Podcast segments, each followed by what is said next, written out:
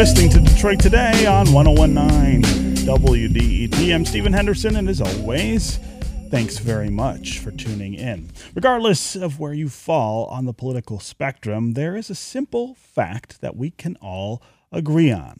The presumptive Democratic candidate for the 2020 election is an old white man named Joe Biden. And the Republican incumbent is also an old white man. His name is Donald Trump. It's a simple fact, and it's one that is having an effect on the rhetoric we are so used to hearing from President Donald Trump and the pundits who uh, who support him. Adam Serwer is a staff writer at The Atlantic, and he recently wrote a piece looking at how the devices that helped propel Trump to the White House in the first place aren't really working now that he's running against someone who is demographically just like him. Adam, welcome back to Detroit Today. Thanks for having me. So, uh, you write that the president is having a hard time deploying his traditional culture war playbook against Joe Biden. Uh, talk about why that's true uh, and how that is playing out in front of us. Well, for the past uh, 12 years, uh, the, the, Republican Party has been able to go after Barack Obama or Hillary Clinton on racial and gender terms. And uh, Trump has been preeminent among the people who've done that. He uh, rose to prominence in the Republican Party off the slander that the first black president wasn't born in the United States. Um, and he, you know, uh, rocketed to the top of the uh, Republican primary in 2016 in the midst of, uh, you know, some pretty sexist comments, which I, I believe were a kind of proxy for what he was planning on doing to Hillary Clinton. Um, so they, they've been waging this kind. He's been waging this kind of uh, politics on culture war terms for a very long time, and those uh, those devices don't work quite as well against someone who. I mean, it's not just a matter of his supporters not seeing Joe Biden um, or finding him as frightening as Barack Obama or Hillary Clinton. It's very clear that Donald Trump doesn't find the prospect of a Joe Biden presidency as uh, unnerving or, or, or frustrating as a Barack Obama or Hillary Clinton presidency. Um, he was in Tulsa and he couldn't even, you know, he was talking about Joe Biden and he was sort of trying out all these attack lines. And he was saying, you know, in the midst of it, he sort of says, well, he's, he's not even really radical left. I mean, the president doesn't really have a playbook uh, other than frightening um, his constituents in racial and gender terms. It's something he did in 2016. It's something he did in 2018, and it didn't work.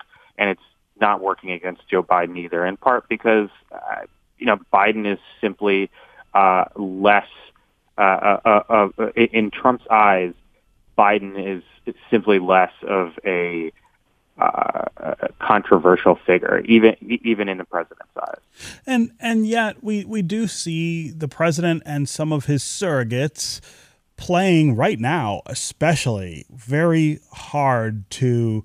Uh, to the, the the white conservative base that that put him into office. Uh, Ronna Romney McDaniel, for instance, who is uh, uh, from here in Michigan, um, chairs the Republican Party, uh, I, I, saw a tweet from her, I think yesterday, talking about how Joe Biden supports the tearing down of our monuments and statues, and President Trump wants to hold the people who are doing that uh, accountable. So, so they still are trying to push this narrative, and the president has been deeply critical of, of course, the the protests that have uh, t- been taking place across the country.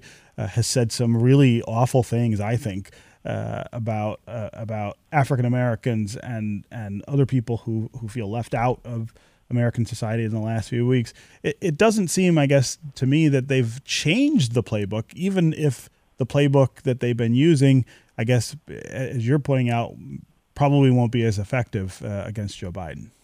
Well, look, I don't want to overemphasize campaigning. The, the objective political conditions are not good right now for the president. We have or, or for the country for that matter, is, is really the big picture. Uh, the economy is in rough shape. We're in the middle of a pandemic that's killed over 120,000 Americans, and the federal government has basically removed itself uh, from from the uh, from attempting to mitigate it.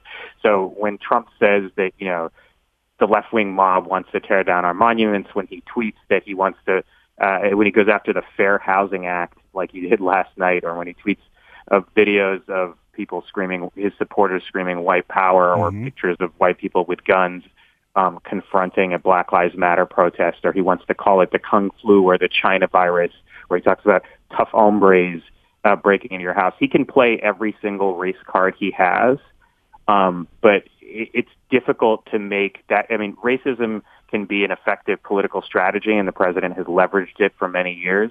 Um, but it is not magic. And if you have done a poor job of making people's lives better for the four years you've been president, it's harder to make techniques like that work.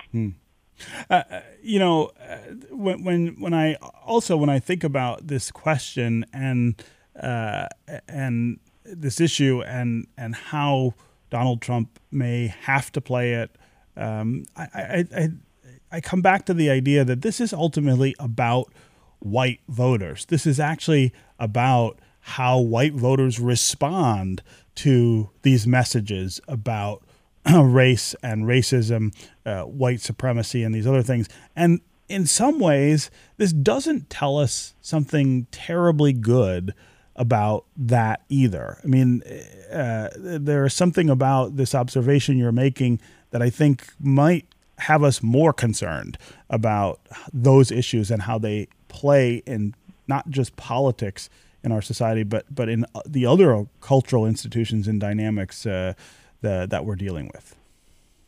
Well, I mean, I think that I mean, obviously, the fact that um, these attacks are not working on Joe Biden because he is a white guy illustrates the fact that they are still a salient part of American life. I mean, they didn't work on Barack Obama in the sense that he still prevailed, but they obviously shaped perceptions of his presidency to the extent that Trump was able to get elected uh, eight years later, even though he spent, or because he spent so much time furthering a racist conspiracy theory Mhm. about the president. Um, so, you know, Biden. The other thing is, is I think it would be too much to extrapolate that Biden would be as good of a candidate against any other uh, Republican candidate. I think it's very clear that Donald Trump only knows how to campaign one way, and he's going to campaign that way regardless of who his opponent is. And in this case, no one believes that Joe Biden, the senator from Delaware, who's always been considered a moderate liberal, is some kind of radical anarchist who is going to uh, let the the uh, you know forces of communism run all over the country. It's just it's not believable that the president doesn't believe it. If you look at the merchandise that uh, that, that they're selling at Trump rallies, they're still selling Hillary Clinton gear because they can't get uh, themselves ginned up enough about Joe Biden to, to actually make up some nasty T-shirts about him. Uh, you know, it, it says that racism and sexism are still powerful forces in our society, but it doesn't say that those forces cannot be overcome. Um, I'm talking with Adam Serwer, a staff writer at The Atlantic. Uh, he covers politics and recently wrote a piece titled Trump is Struggling to Run Against a White Guy. We're talking about the racial dynamic that helped propel Donald Trump to the presidency in 2016 and whether that dynamic is quite as powerful here in 2020, in part because his opponent, his likely opponent in November, uh, will be a Democrat named Joe Biden, who is like Donald Trump, an old white man, has the power of appeal to white supremacy and appeal to racism, uh, dulled itself uh, because in part of uh, in part because of the opponent that the president will face in the fall. Uh, as always, the number here on the phones is 313-577-1019. That's 313-577-1019. What do you make of the chances for Donald Trump to be reelected in the fall? What do you make of the messages that we're getting now from the Trump campaign about race and racism uh, in the country? Uh, Do you think they'll be effective in chipping away at a pretty substantial lead that Joe uh, that Joe Biden now has in the polls, or do you think that the president may have run out of steam with that approach, uh, something that he's been using for a really long time? Also, give us a call if you're a Trump supporter. Uh, did you vote for him in 2016? Do you plan to vote for him again this year?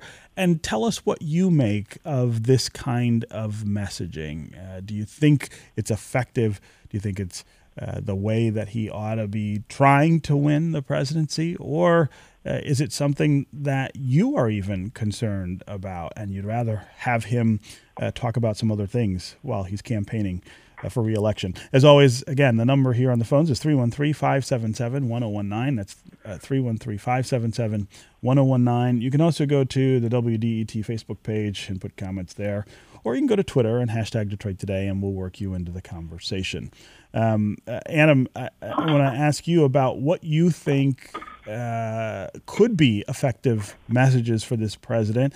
Um, the, the, polls suggest a, a, very, very steep climb for him at this point. Uh, of course, it's July, and the election is not till November. There's a lot of things that could happen and almost certainly will happen between now and then. But but uh, what kinds of messaging would would be effective for this president against a candidate like Joe Biden, uh, who kind of dulls the effectiveness of of this white supremacist message? So obviously there's a long time left. A lot of things can change. We've already had an economic collapse, a pandemic, and a nationwide uprising against discrimination and policing. So, and you know, we've got quite a few months left before the election, so anything could happen. What I will say is that I think the most effective, uh, you know, I'm not a political strategist. I think the most effective thing the president could do is actually address the nation's problems. I think it uh, speaks to his unfitness for the office uh, when we have the worst outbreak of COVID-19 in the world, particularly among wealthy countries. We have an economy that is struggling because of the epidemic, and the president is worried about CNN's ratings or tweeting vengeful things at people he doesn't like, or and cannot even bring himself to act as though he is focusing his attention on the problem. And I think that that perception has been embedded over the past four years. It's very hard to change. Uh, if you are the kind of person who seems like he's preoccupied primarily with himself, you know, in decent economic times, people aren't going to be worried too much about that. But in times like these, I mean, look, even states that have, in my view, handled the pandemic poorly, their leadership, their governors have received uh, boosts in public support because they appeared to be concerned with the problem. And I think the president's big problem is he can't even pretend to be. Mm. Uh, we again predictions at this point are very very difficult, but uh, talk about some of the opportunities that the president might have to shift that message. The convention is not going to be the same kind of convention that that we normally have.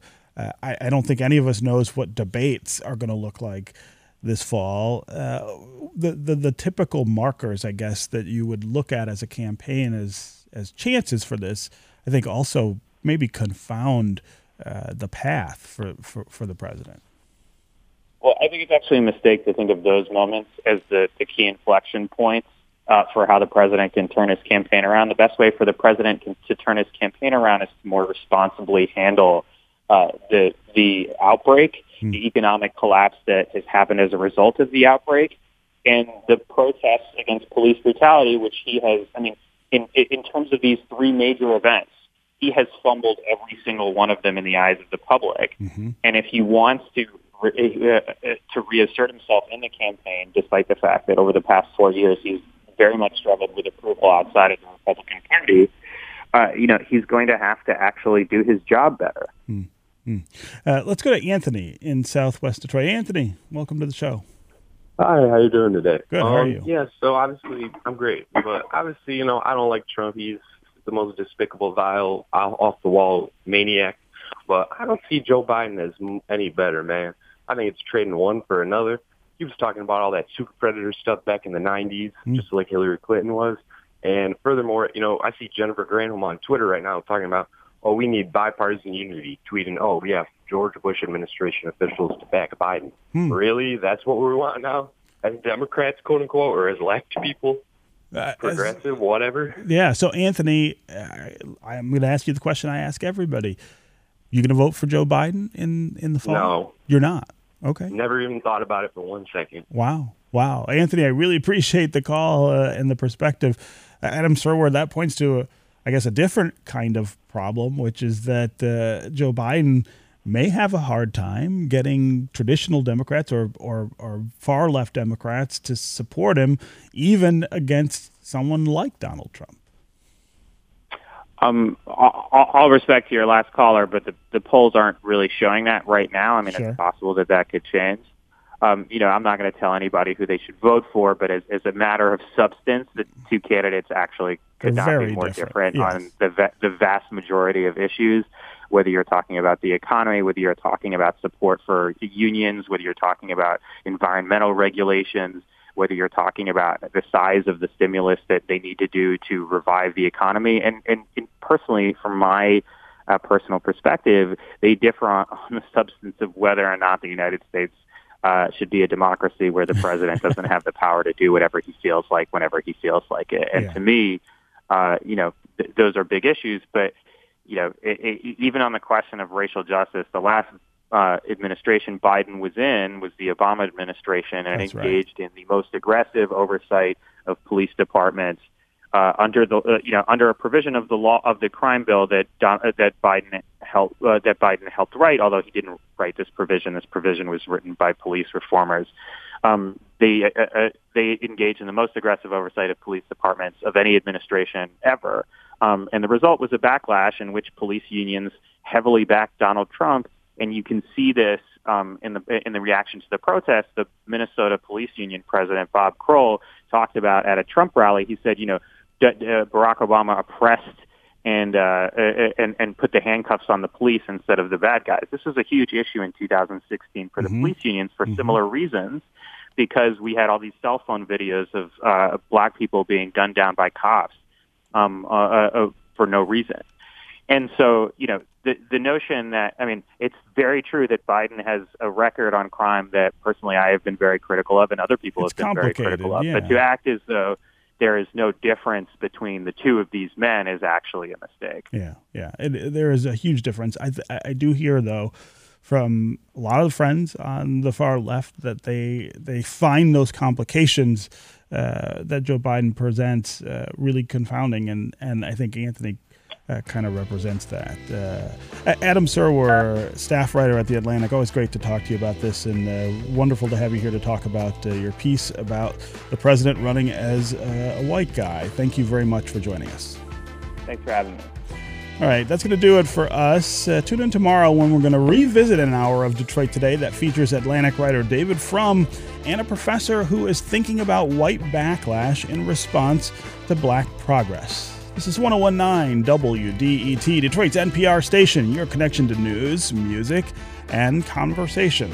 We'll talk again tomorrow.